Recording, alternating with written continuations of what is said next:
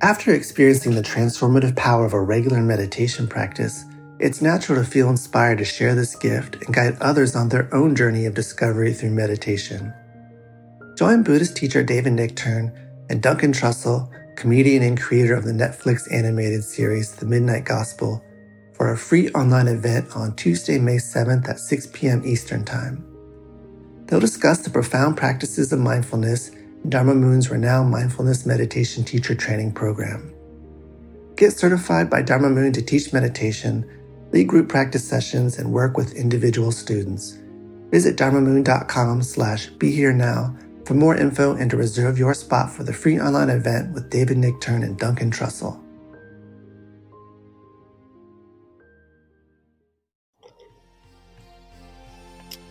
And now move your attention to your heart. This heart, which carries so much longing and love, and tears and grief, and excitement and delight. Hello, hello, hello. Welcome to the Metta Hour podcast with Sharon Salzberg, where Buddhist wisdom meets everyday life. My name is Lily Cushman, and I produce this podcast. And we're here today with episode 202 with Jack Kornfield. Jack is someone who many of you already know his work, and it's his third appearance on the Metta Hour.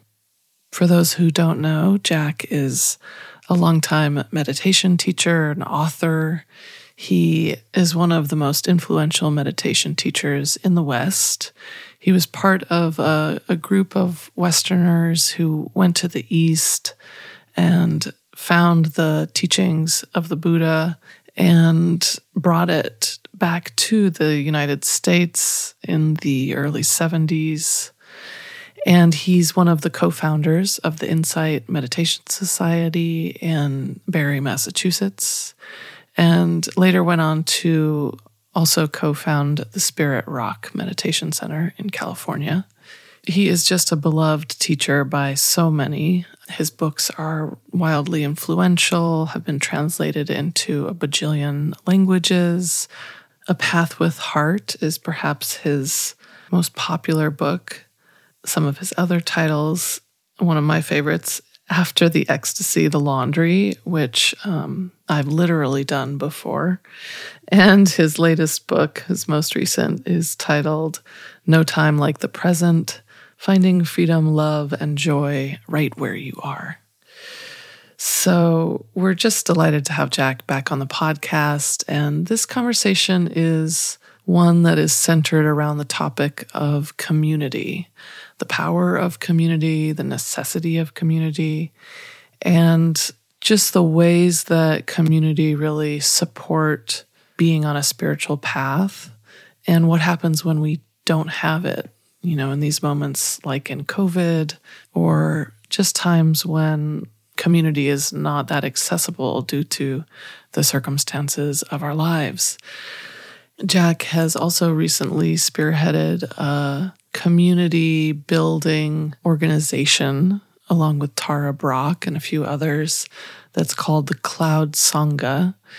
So they'll speak all about that in this conversation and also just tell some stories from the uh, the old days, which is always amazing to hear.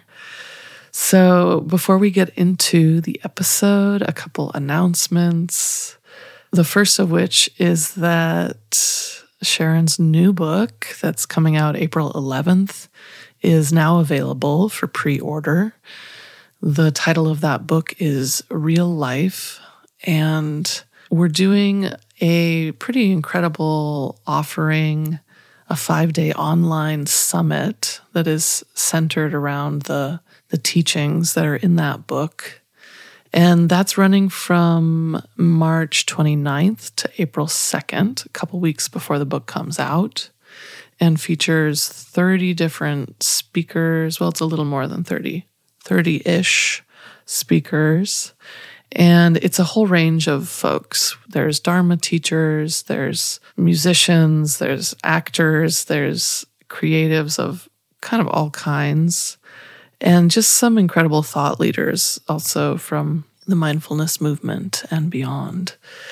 So, if you want to learn about the book, if you want to just dive into it, the summit is called Living an Authentic Life and it's free to join. It's all online. And we're just excited to bring the book to you kind of through this summit. And Sharon's also going to be doing a whole bunch of just different events surrounding the book launch. And we're going to be doing a podcast series that starts with our next episode. And the book is really about these larger cycles in life moving from contraction to expansion and moving from isolation to community. And just those seasons, as you might call them, of life and how we move from those narrow states to more expansive and connected states. So it's a book that I think all of us could use in one form or another, especially as we're emerging out of COVID and redefining what life looks like for so many of us these days. So check it out.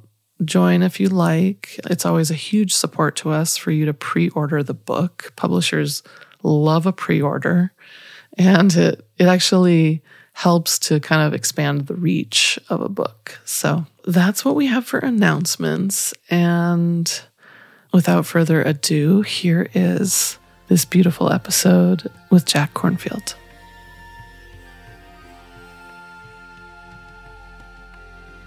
Hi, Jack. Hi, Sharon. You again? Oh, great. Always a pleasure. Very sweet. So we've known each other for a very long time now, which is wonderful. And uh, we've seen not only ourselves go through lots of changes, but kind of the world of mindfulness and interest in meditation and what's predominant, what's compelling. That's gone through lots of changes as well. It has. We met in 1974, I believe. Mm-hmm. And uh, that next year will be 50 years. Good Lord. It's hard, hard to imagine yeah, and mindfulness was then a kind of in the West, it was kind of a fringe, esoteric, um, not particularly well known. And now, you know, there's a Starbucks and a yoga studio and some kind of mindfulness thing on every corner. Right. Is that a good well, I, thing? I, well, it is. It is what it is. Um, I remember your very first retreat that you taught in yes. Felton, California. 19 people, I think it was. Yep. Yes, I remember. Thank you because you were the manager and Jacqueline was the cook. And That's what right. I remember at the end was taking everyone down to the Santa Cruz boardwalk for ice cream. That's right. That's a way to end the retreat. That's the that's the part that makes me smile.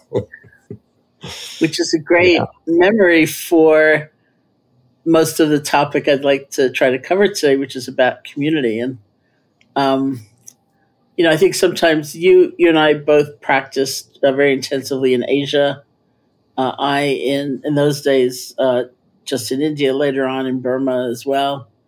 And you, I think, largely in Thailand. And sometimes people have an image of that practice as being very solitary and isolated. But in fact, there, was, there were big community elements to it. My first retreat, for example, which was in 1971 with S.N. Goenka as a teacher, was not completely silent. There were days of silence or periods of silence. And I met some of my closest friends on that retreat, closest friends still. And so um, it was a mixture of, of uh, very intensive application and training of, of various techniques and methods so that we could take them with us with a lot of confidence and also just the reality of meeting like-minded people and feeling that we're all practicing together. So, what was Thailand like in that way? Yeah, it's quite beautiful. Um, I, there's a kind of historic context or historical context I want to put it in um, for people who are listening. Um, and that is that when some of us went to Asia and got interested in meditation, we wanted to go also find the real deal, the most intensive, the deepest. How do you transform? Because we'd read all those Zen books about, you know, Satori or whatever. Um, and we ended up often at retreat centers, uh, Goenka led retreats. I was at a, a Mahasi retreat center, Mahasi Sayadaw, um, where you would mostly do individual practice. You might sit in a group on occasion, even at Mahasi's, but primarily you would only speak with the teacher about what was happening. And you were very much in an individual development field. And, and we brought that back so that our retreats initially at places like IMS and later at Spirit Rock that was all individual, pretty much.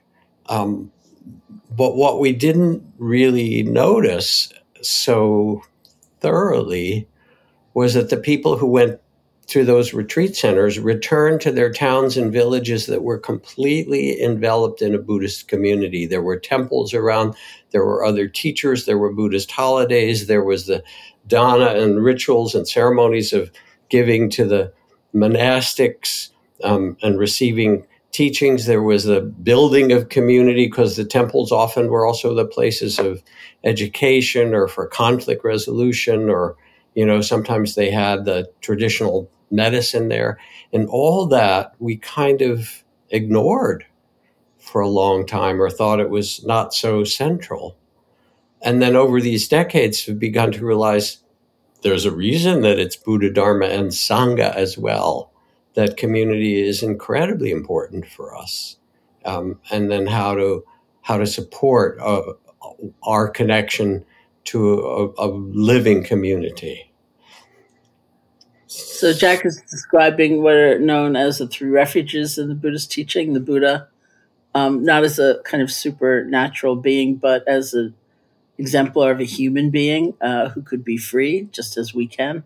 And the Dharma, the teachings, or um, the laws of nature, the truth of things. And then Sangha, S A N G H A, means community of various kinds. It could be the community transcending time and space, you know, the community of like minded people who, from the beginning of time, have left home perhaps or left the conventional and the convenient in order to seek a deeper truth um, the community of those who have realized some truth and been able to transmit it in some way, and the community of all of us who practice together. So it has lots of different different layers of meaning. So um, back to what you're saying, Jack, I think that for me, a lot of what happened was that I took certain things for granted. You know, I think that some of the really precious and beautiful blessings of, say, my time in India was community, but it was unspoken. It was just there.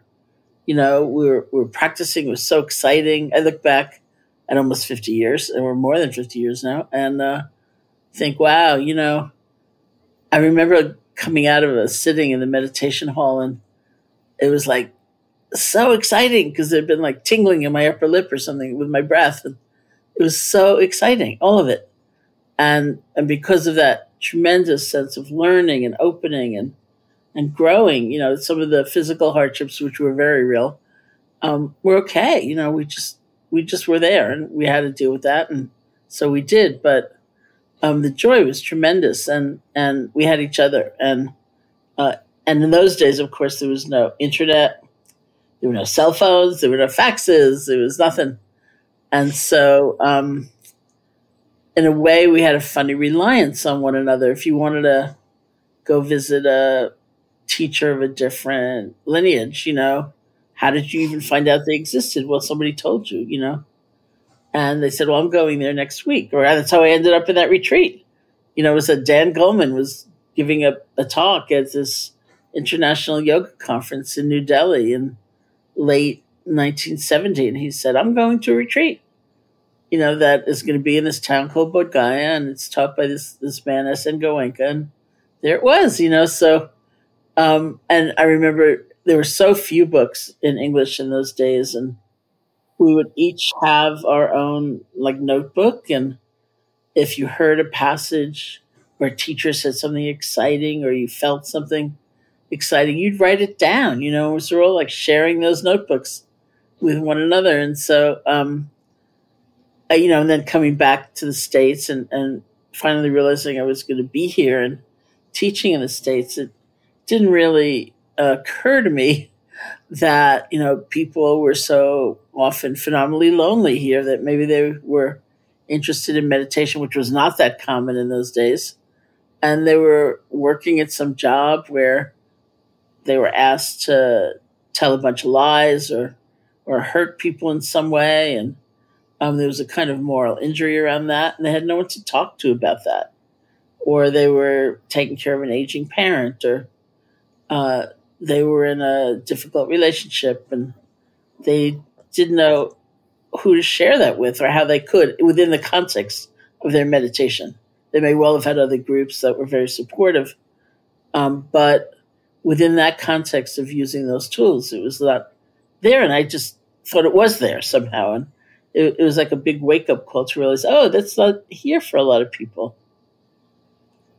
Yeah, well, we were very fortunate in that we had our own community of teachers and, and, and people who are helping organize the retreat and take care of it and so forth. We actually became a community in a way um, that supported us trying to figure out how to teach mm-hmm. and be with folks.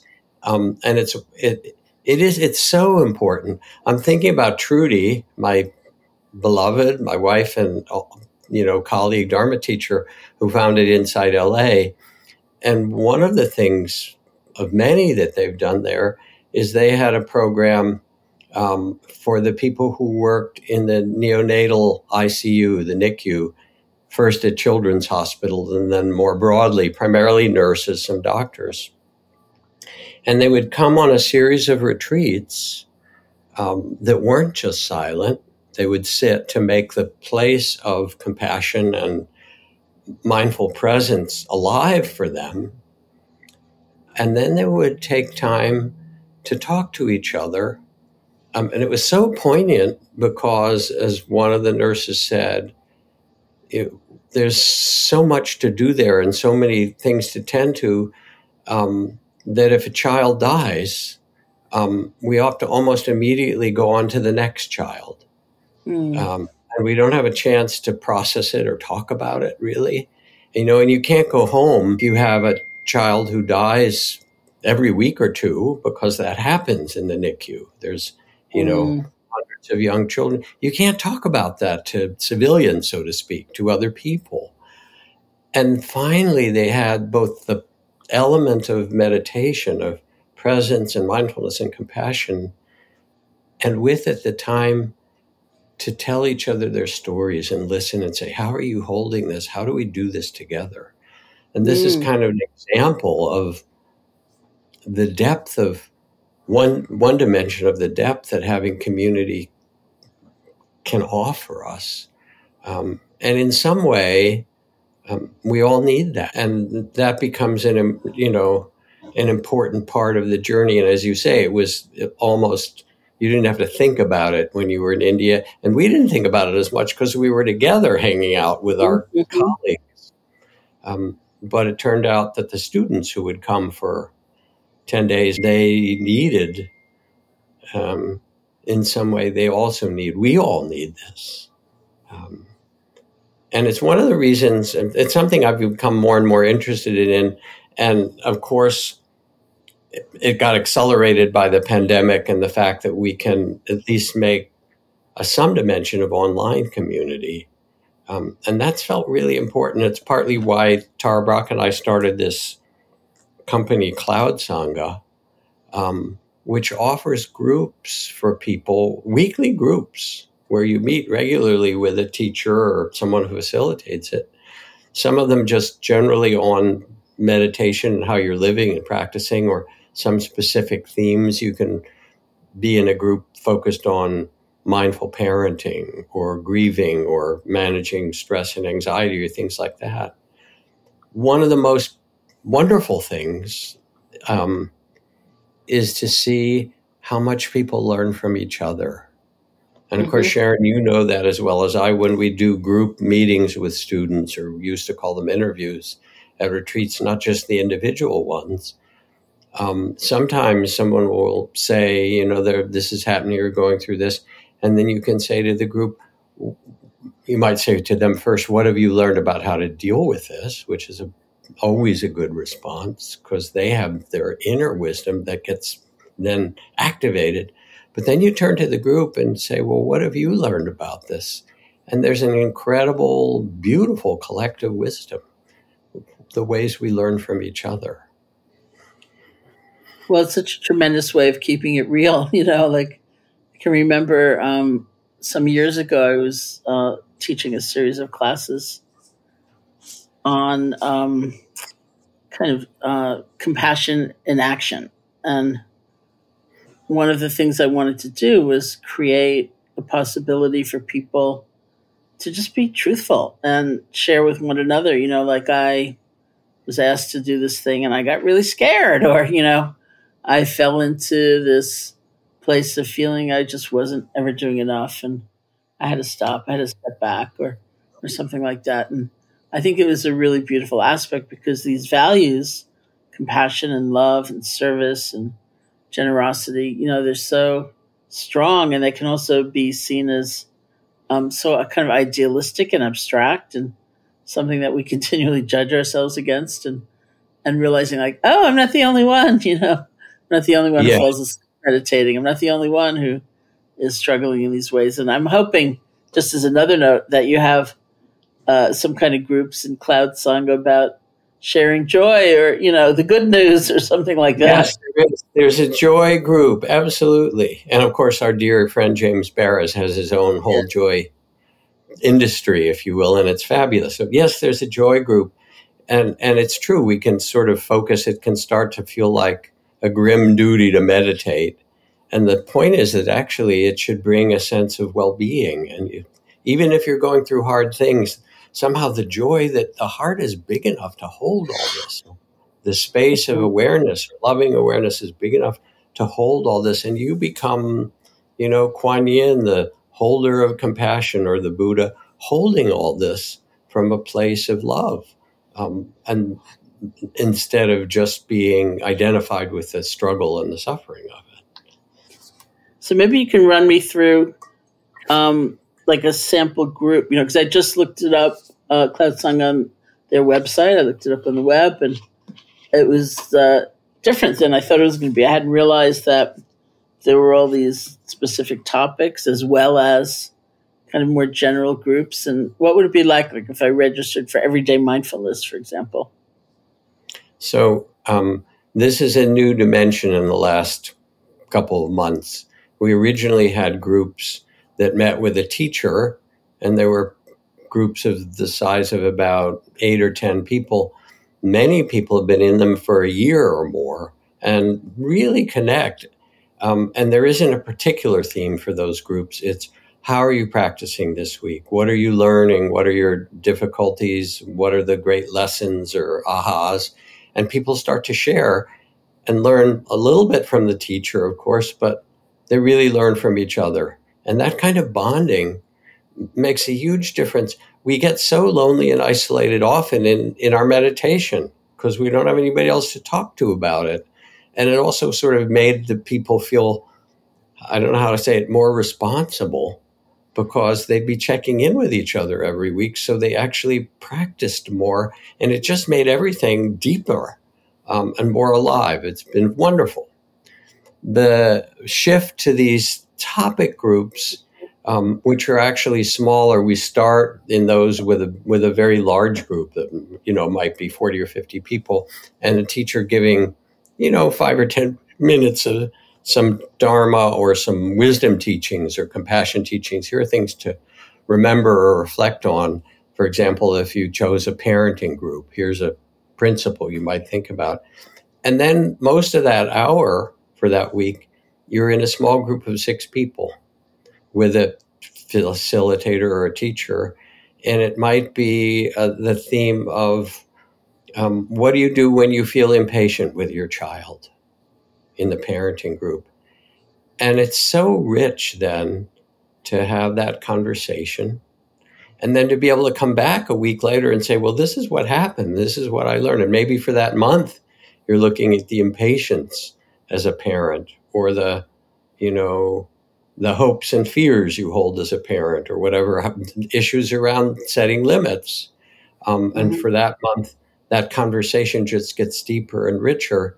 And you really talk about how you're practicing with it when you bring compassion to yourself and, you know, your children. Or again, if it's a different theme like grief or stress and anxiety or the theme of joy, what develops that joy? How do you sustain it? How do you share it? So I hope this describes it somewhat. And do you do you sit together? I mean, uh, you know, because it's not it's different than other groups you might be part of, right? That are yes, you sit, you sit just or something. Yeah, yeah. You sit just a few minutes together, and Cloud Sangha has all these ancillary things that you mm-hmm. can do. So there are a number of sittings every week. You can just join and sit with others, and there are teachings every week that are given to all the members that you can drop in for, things like that. So I was curious about how one joins. Like, um, can you join just for a month and try it out? Or do you have I to join? the minimum is, I'm not sure if the minimum now is either four weeks or eight weeks. Mm-hmm. Probably you can join for just a month, maybe for two months. And there's also a sliding scale so that pretty much anybody can afford. It goes down to ten dollars a month, so mm-hmm. pretty much anybody could afford it. Goes starts at like forty some dollars, you know, and goes down to ten dollars a month. Um, so it's it's meant to be really accessible for folks, um, and you know, it's something that we're really learning about. There is so much isolation. You talked about it when we were preparing for this mm-hmm. podcast. Mm-hmm about the kind of you and Lily, the kind of isolation that got exaggerated mm-hmm. during the pandemic, but that's really been here. You know, it's like everybody's heard the, that um, the English Parliament created the uh, the Minister of Loneliness for the UK. Mm-hmm. Um, that in some way we're really trying to learn how to be where people are, which is a lot online these days because of the pandemic and the way things have shifted, and how to make a heartfelt community. And as we learn it, then also it spreads and other people do it. So, but commun- making community online is not that easy. You know, if you have groups and they're not led by somebody who's thoughtful, then they also can kind of devolve into into conflict, and that all kind of thing has been seen. So we're actually, we've got a recipe that seems to be really helping people. So if I join uh, for two months, I can go to as many groups as I like. Is that how it works? Yes, yes, it is. Such a deal. So every time I go to no, a, right, it's like it's like the bank, or you go on the buffet. Yes, you have a main yeah. main group that you choose, but you can do all kinds of other groups too. Yep. And so if I go to the grief and sorrow group, there may always be different people in it, right? Because yes, then it would be other people. Yeah. Yeah, I'm just trying to feel out the, the texture and the nature of, of this belonging.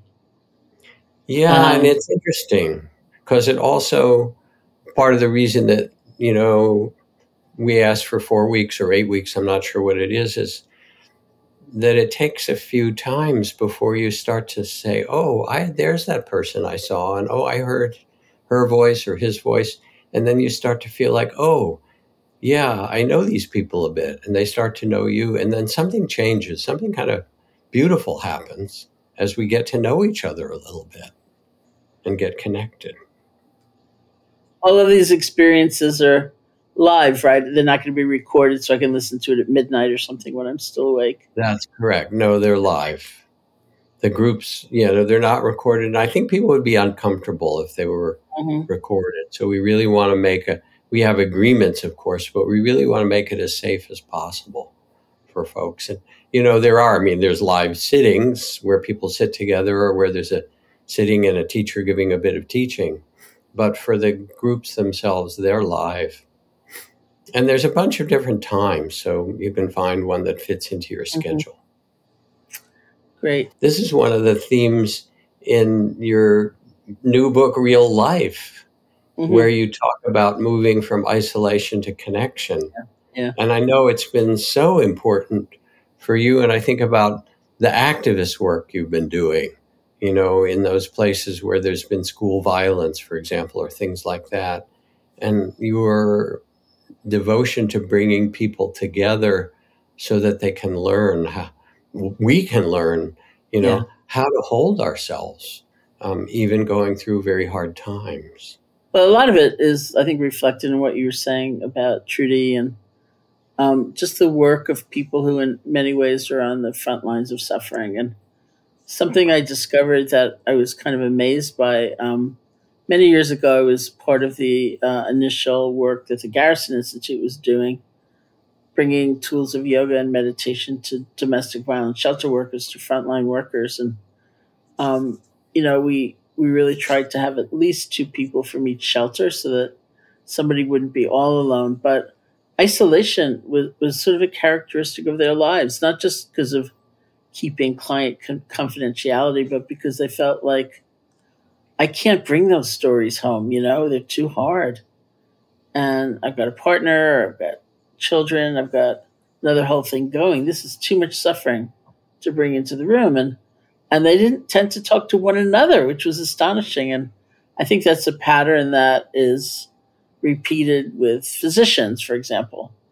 Um, and so many people who are kind of confronting a lot of a lot of difficulty and uh, and that's been important to observe and certainly with communities of uh, survivors of gun violence. I feel like I, you know, my contribution was basically finding the place and, you know, doing the invites and and uh, leading a few sittings, but is really the gift they give to one another.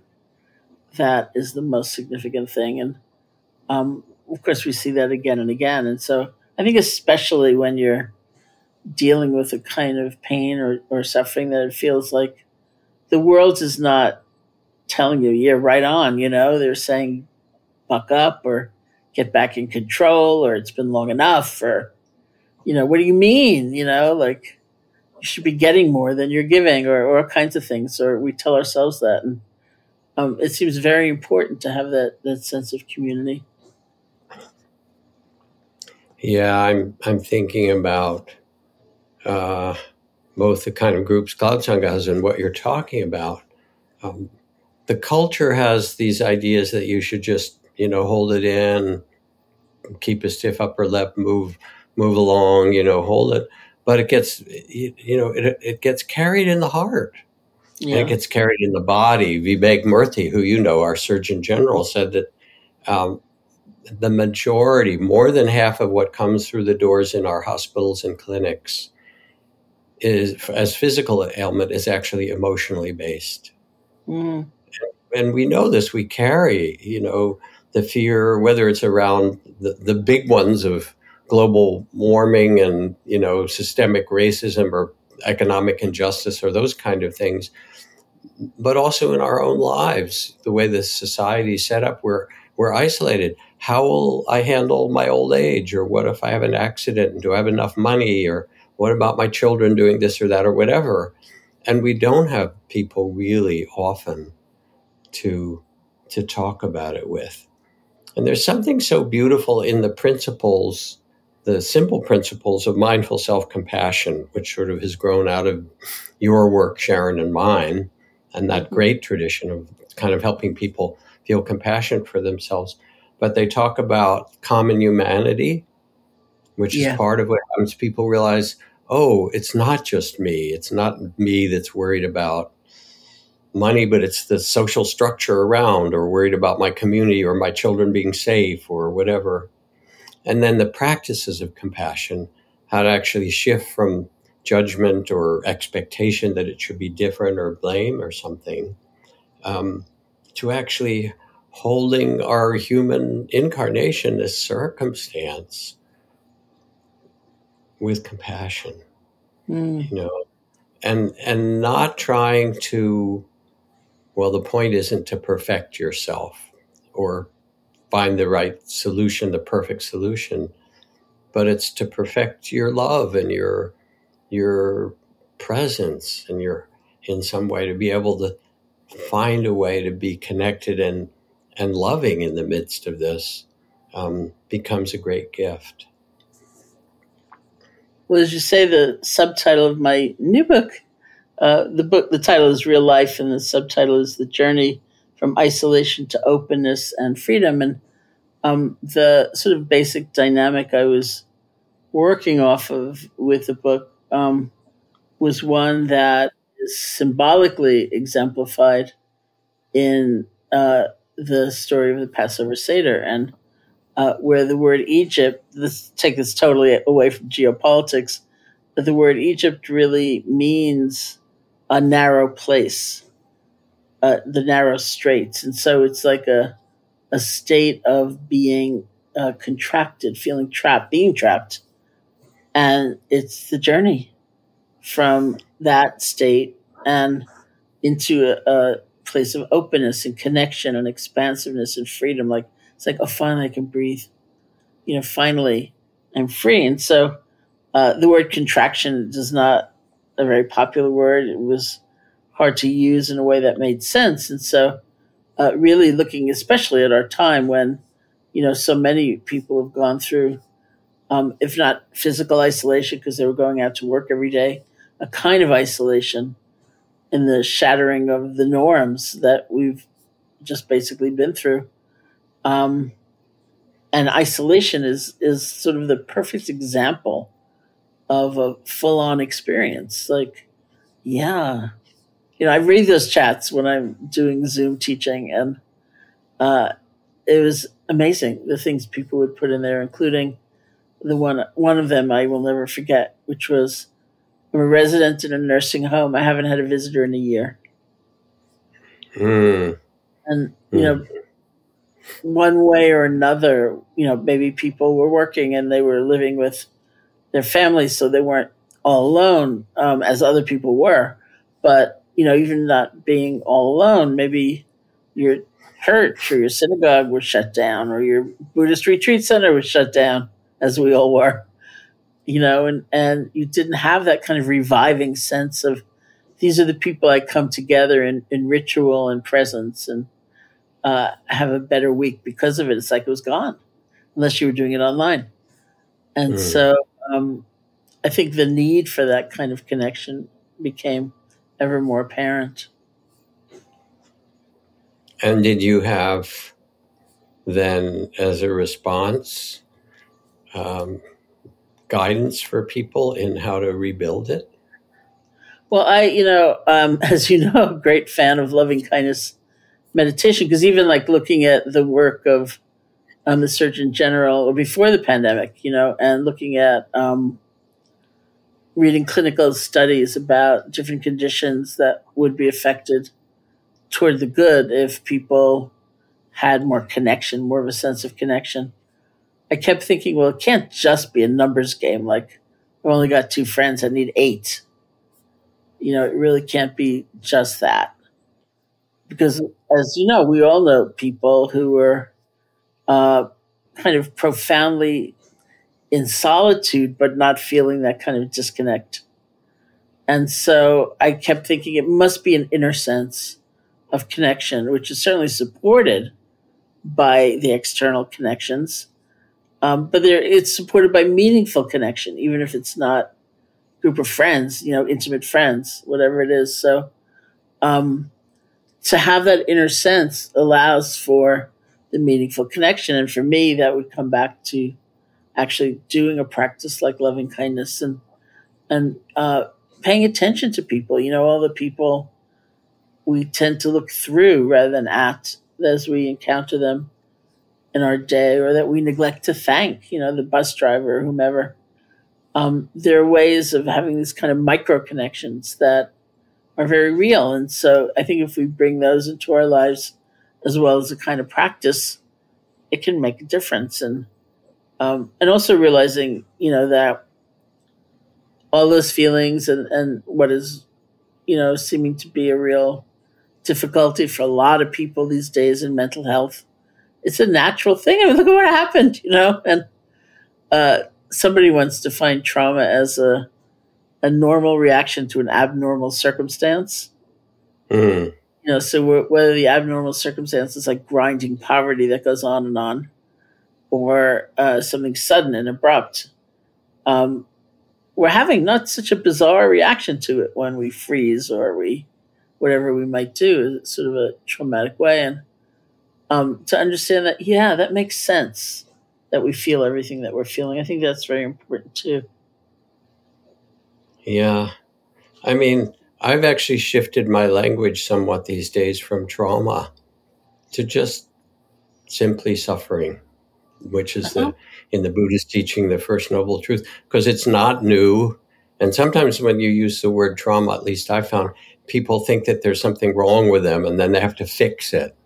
Uh-huh. When in fact we have, we have a certain measure of suffering and we have to both come to tend it, to hold it with compassion, come to terms with it in a very tender and honorable way, and then realize that that's not the end of the story. That when mm-hmm. Nelson Mandela walked out of Robben Island prison after 27 years with such magnanimity and compassion that they can imprison your spirit, imprison your body, but not your spirit. But anyway, a, a few things just that you said. I love the micro connections and, you know, the inward practice when people have states that are difficult, like loneliness um, or, you know, grief and things like that, but especially loneliness. Um, you can actually locate well where do you feel it in your body as you pay attention and then you can invite it to open to say, all right, let me feel how big this loneliness is. Actually, give it space, which is kind of holding it with loving awareness, mindful loving awareness. And when you allow intense feelings like that to open, and see how big they are, they open and open, and then something interesting happens because it starts to shift or become more ephemeral. Um, and then there becomes space around it and it starts to shift somehow people experience it as going from loneliness to being alone mm-hmm. and there's a real difference between alone loneliness and and being alone um, or holding it with compassion here's the state and lonely and when did you first feel it okay i've felt it for since i was young and whatever and you hold that child in your heart with compassion and do the metta as you said and somehow you also become a friend to yourself. Mm. Um, and when you have, then you look at other people with different eyes. You see somebody who doesn't have a home, you know, on the street or something, and it's not so much them, but you realize, oh, yeah, this is our human incarnation. And it, it tenderizes the heart. And I, I love for myself I'm a kind of impatient person. You know me, so you've seen it. Speed freak in some ways. And so I get impatient when I'm trying to get something done or go somewhere and then things impede. The car in front of me is too slow and the people on the sidewalk are, you know, not making space. And, and I can notice the irritation. And then I look at the actual individuals. Mm-hmm. And with that looking, I also look at, I love doing this. Um, what did they look like when they were five years old? Mm. And my heart instantly softens, and I go, oh, there was that innocent little boy or that, you know, earnest little girl. Um, and I love them. And the whole thing changes, and it becomes part of my loving kindness, compassion practice. And they feel like more like we're in it together. And so this is one of my ways of doing what you suggested of kind of keeping this practice of loving kindness and connection together.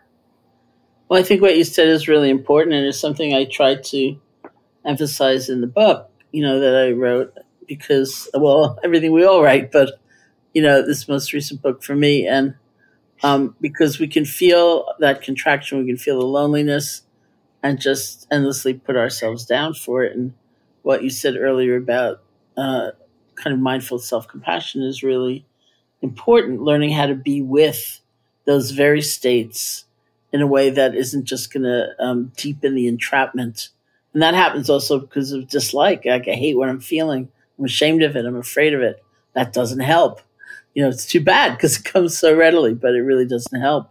You know, and finding that uh, skill really of not being overcome by a state and yet not pushing against it is what a good deal of mindfulness training is about. And it really frees us to experience everything in, in a very different way. And, and we do that also with one another, I think, in a, a very significant way. And it's lovely to imagine all these people as five years old and kind of cute and uh, doing the best that they can.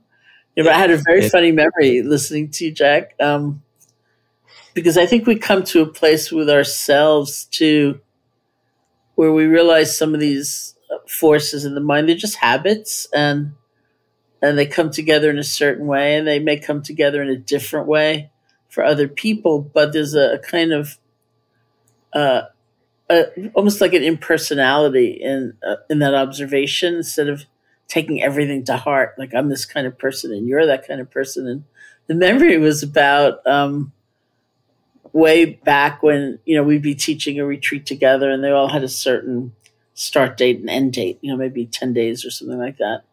And this was before any of the centers the insight meditation society or spirit rock were opened up. So everything was in some rented facility girl scout camp or a you know whatever and uh, of varying qualities and we'd come together for those 10 days this group of people and someone cooking. And uh, it was this amazing thing because we would create a universe all together of shared values and uh, shared investigation and support for one another. And then it would end. And I would always, uh, as far as I remember, say, let's stay for lunch. Maybe, you know, maybe others would stay for lunch. Like, it doesn't really have to end. Can we hold on? And you would say, let's get out of here, you know? Let's yeah. go right away. Let's have lunch somewhere else. And I would go, but couldn't we stay a while? And you go, no, let's go. Oh, and sweet. we were just both reacting to kind of lost in a very yeah. different way. Well, and we created someone called them sudden communities where people yeah. come together and they set up a tent and they do something that's really heart to heart with one another and it is meaningful and it's hard then to let go of it. One of the things that I see related to what we're talking about and the, and the teachings that you're, you know, or wisdom that you're sharing about people finding inner ways to start to connect through doing loving kindness and maybe also small acts and various things. So at the end of the day, you kind of look back and say, well, you know, I picked that trash off the street or I you know, waved to my neighbor, the tiniest little things, but to look for as many opportunities for connection or moments of goodness um, and start to realize that you are connected in ways that you hadn't noticed and when you're not quite so in your own feelings about things. Mm-hmm. Um, is that there's an innate wisdom that I love to respect in people um, and to see, and, and and you know it as well. So that in groups, and again, this sort of goes back to cloud sangha as one of its elements. But in many groups, when I ask in a group, what what have people learned about this, whatever subject or question, all kinds of wisdom pours out. Mm-hmm. Or if I turn to an individual who you know says, "Oh, I feel trapped," or "I'm lonely," or "I'm grieving," And I say, all right, let's practice together. Close your eyes and, you know, get quiet and develop some presence as we do together or loving awareness. And I'll say, what does the wisest part of you say about how to manage this loneliness or this grief or this anger? And as Zen Master Soen Sa Nim used, he used to look at us and say, You already understand. And these beautiful teachings will come out of people from another part of them that they forgot to access. Um, you know, or what would the wisest teacher you know, you know, say about this loneliness or fear or anxiety or whatever? And amazing, beautiful teachings come out of their mouth. Mm. And then just pause and say, yeah, some part of you knows this. Now, what, how, how do you actually then bring this alive um, where you are? Because you already do understand. And that's a beautiful thing to see. To see, you know, you talk about freedom in your book, that people are free when they tune in. Nice. So I'm wondering, Jack, if you can um, lead us in some kind of practice. I'd be happy to. And um, just kind of closing as well, I've just, you know, I love you dearly, and it's it's a treat to be able to talk about these things that are real for all of us, as you know, in our human incarnation in these times which are so fragmented. I hope Cloud Sangha is helpful to a number of you who listen. Just go to cloudsangha.co. But more importantly, I hope you listen inside to that that wisdom that helps you navigate this world and tend yourself and the things around you beautifully. So to meditate together, let your eyes close gently, find a seat or a posture, some way where you're reasonably comfortable. And then allow your eyes to close gently and take a couple of long breaths.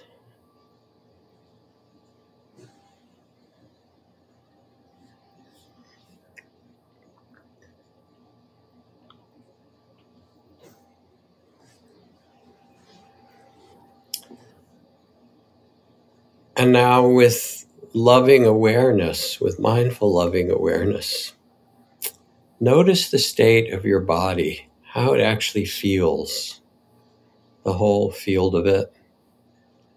Areas of warmth or cool, or pleasure, or tightness or pain, openness. Notice the energetic feel of your body.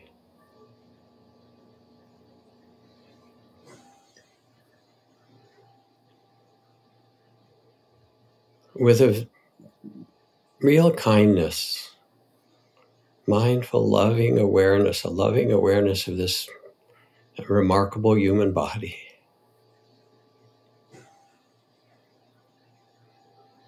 And breathing gently Notice how much your body has been carrying of difficulty or stress.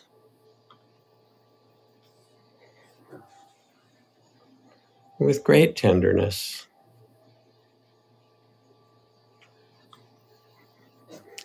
And wrap this whole body with compassion, this vehicle of your body.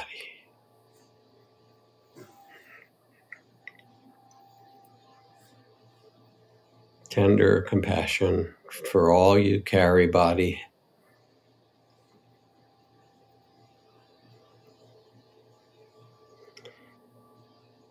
And is, is, if you could make an inner bow, say, Thank you. Thank you for carrying so much. To your body, thank you for carrying everything you do, for the joys and the painful parts. Thank you. And then say, I'm okay just now. I'm okay just where I am. Thank you. You can relax. I'm okay.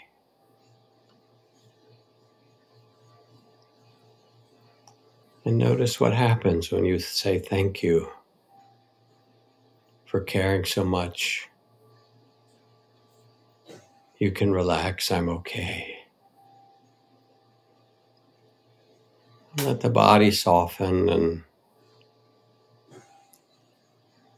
open, steady, gracious.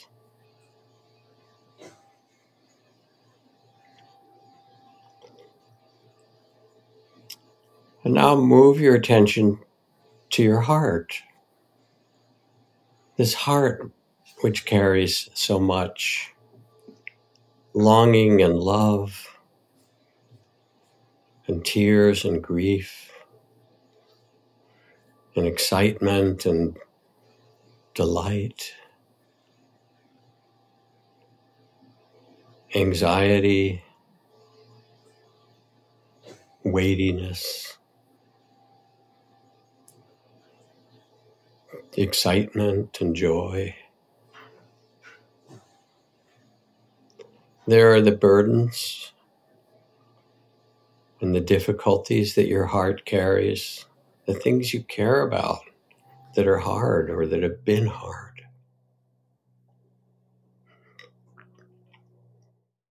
And the beautiful longings and love. And wrap your heart again with compassion and loving awareness. Just hold it. Oh, you carry so much. Your dear heart, you carry so much. Let me just hold you in compassion, kindness, appreciation.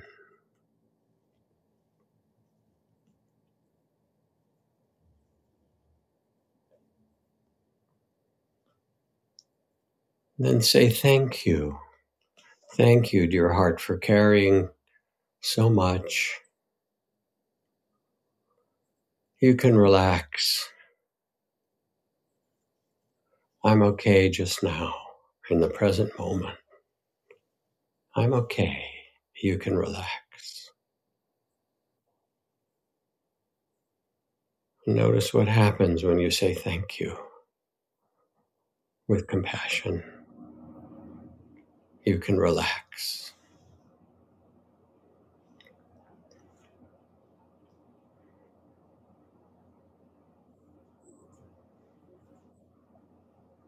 Now bring the same tender, loving awareness to your mind, that busy factory that streams nonstop thoughts and images and plans and ideas and worries and scenarios and memories and how much how busy the mind is. You can feel the whole busyness of it.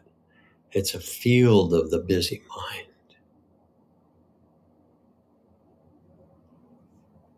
And wrap this busy mind with compassion.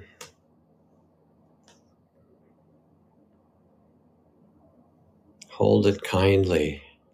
It's doing its best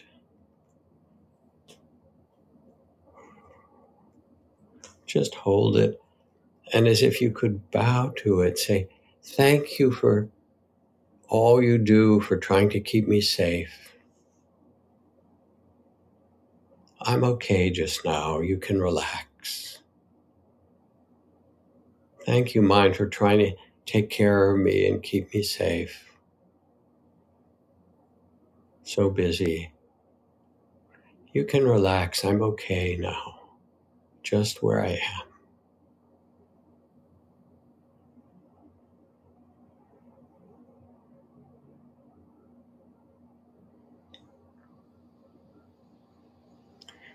And finally, as the body and heart and mind are invited to relax, thank you for all you carry, for taking care of me.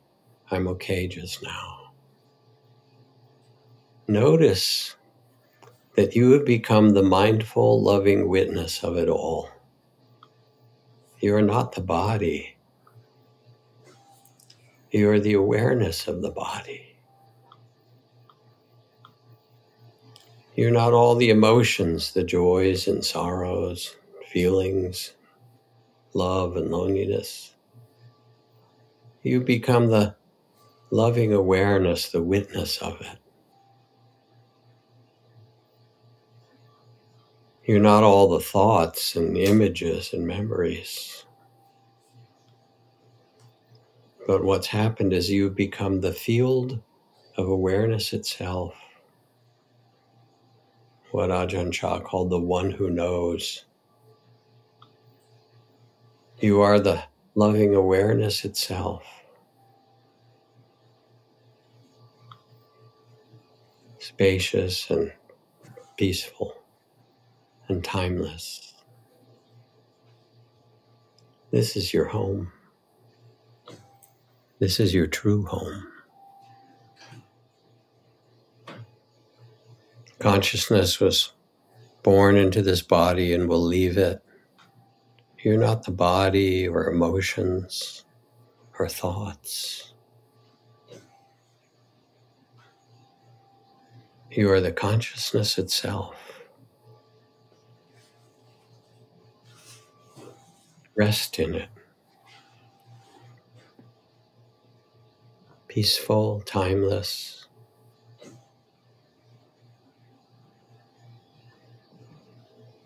And let the well being of this gratitude to body, heart, and mind, and the resting in consciousness itself continue now. Even as you open your eyes in the field of loving awareness. So thank you, Sharon. Thank you so much, both for the meditation and for for being here all together. It is a pleasure, my dear. We've been uh, doing this dance for a long time, and I'm really, really grateful. You've taught me so much and you've saved my life a number of times. Well, thank you. I'd say the same to you. So here's to the next 50. Onward with oh. joy. Okay. Take care. Bye. Hey, folks. Thanks for listening. To learn more about Jack Kornfield's work, his many offerings, or just to hang out with him a little bit more, you can visit his website, which is jackkornfield.com. J A C K K O R N F I E L D.com. And if you're interested in checking out the Cloud Sangha, you can visit their website, which is cloudsangha.co. Cloud, C L O U D, Sangha, S A N G H A dot C O. So thanks for listening. And as always, if you want to hear more episodes or just check out some of the things that we're up to in Sharon's land, you can visit sharonsalzberg.com. There's also a free meditation there if you'd like to join our mailing list.